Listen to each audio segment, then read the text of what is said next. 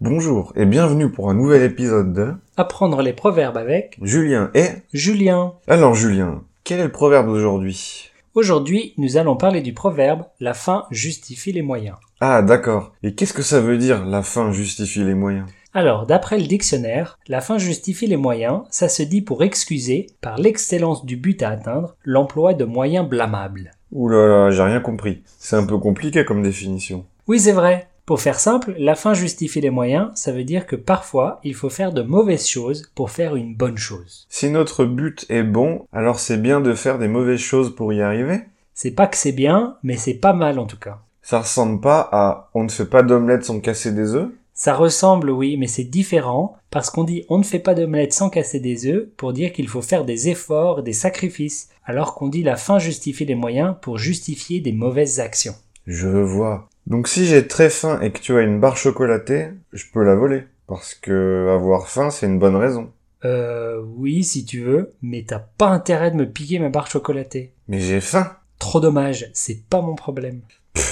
Bon, euh, si on jouait une petite scénette pour montrer comment utiliser ce proverbe. Oui, bonne idée. Alors mettons-nous en situation. Quelle est cette situation, Julien Alors, tu me parles de ta recherche de petit ami. Ok, c'est parti.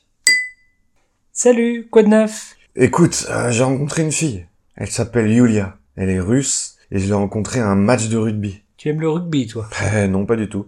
D'ailleurs, ça fait partie de mon problème. Comment ça Ma collègue avait des places, alors elle m'a invité. Et elle adore le rugby, alors elle m'a prêté un maillot et tout.